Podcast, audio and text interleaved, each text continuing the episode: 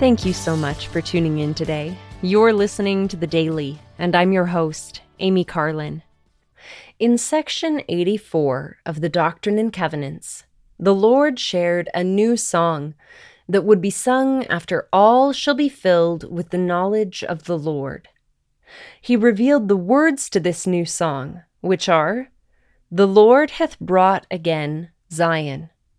The Lord hath redeemed his people, Israel, according to the election of grace which was brought to pass by the faith and covenant of their fathers.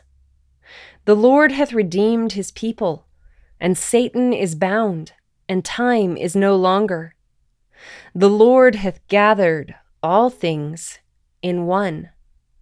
The Lord hath brought down Zion from above. The Lord hath brought up Zion from beneath. The earth hath travailed and brought forth her strength, and truth is established in her bowels, and the heavens have smiled upon her, and she is clothed with the glory of her God, for he stands in the midst of his people.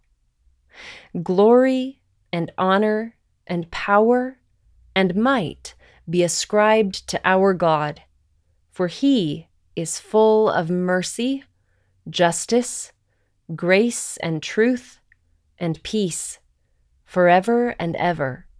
Amen. These words reminded me of the gathering of Israel, which was promised because of the Lord's covenants with Abraham, Isaac, and Jacob. I love that the words speak of strength, truth, and glory following the travail of the earth, and the Lord standing in the midst of his people. This new song also reminds us that the Lord is full of glory, honor, power, might, mercy, justice, grace, truth, and peace. It also reminds me of Psalm 96, which goes, O sing unto the Lord a new song. Sing unto the Lord, all the earth. Sing unto the Lord, bless his name, show forth his salvation from day to day.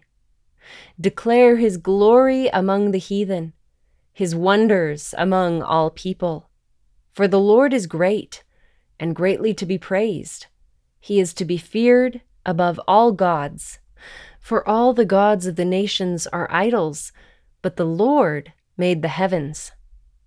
Honor and majesty are before him, strength and beauty are in his sanctuary.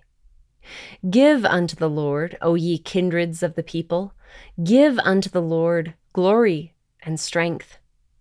Give unto the Lord the glory due unto his name. Bring an offering and come into his courts. O worship the Lord in the beauty of holiness. Fear before him all the earth. Say among the heathen that the Lord reigneth. The world also shall be established, that it shall not be moved. He shall judge the people righteously. Let the heavens rejoice, and let the earth be glad.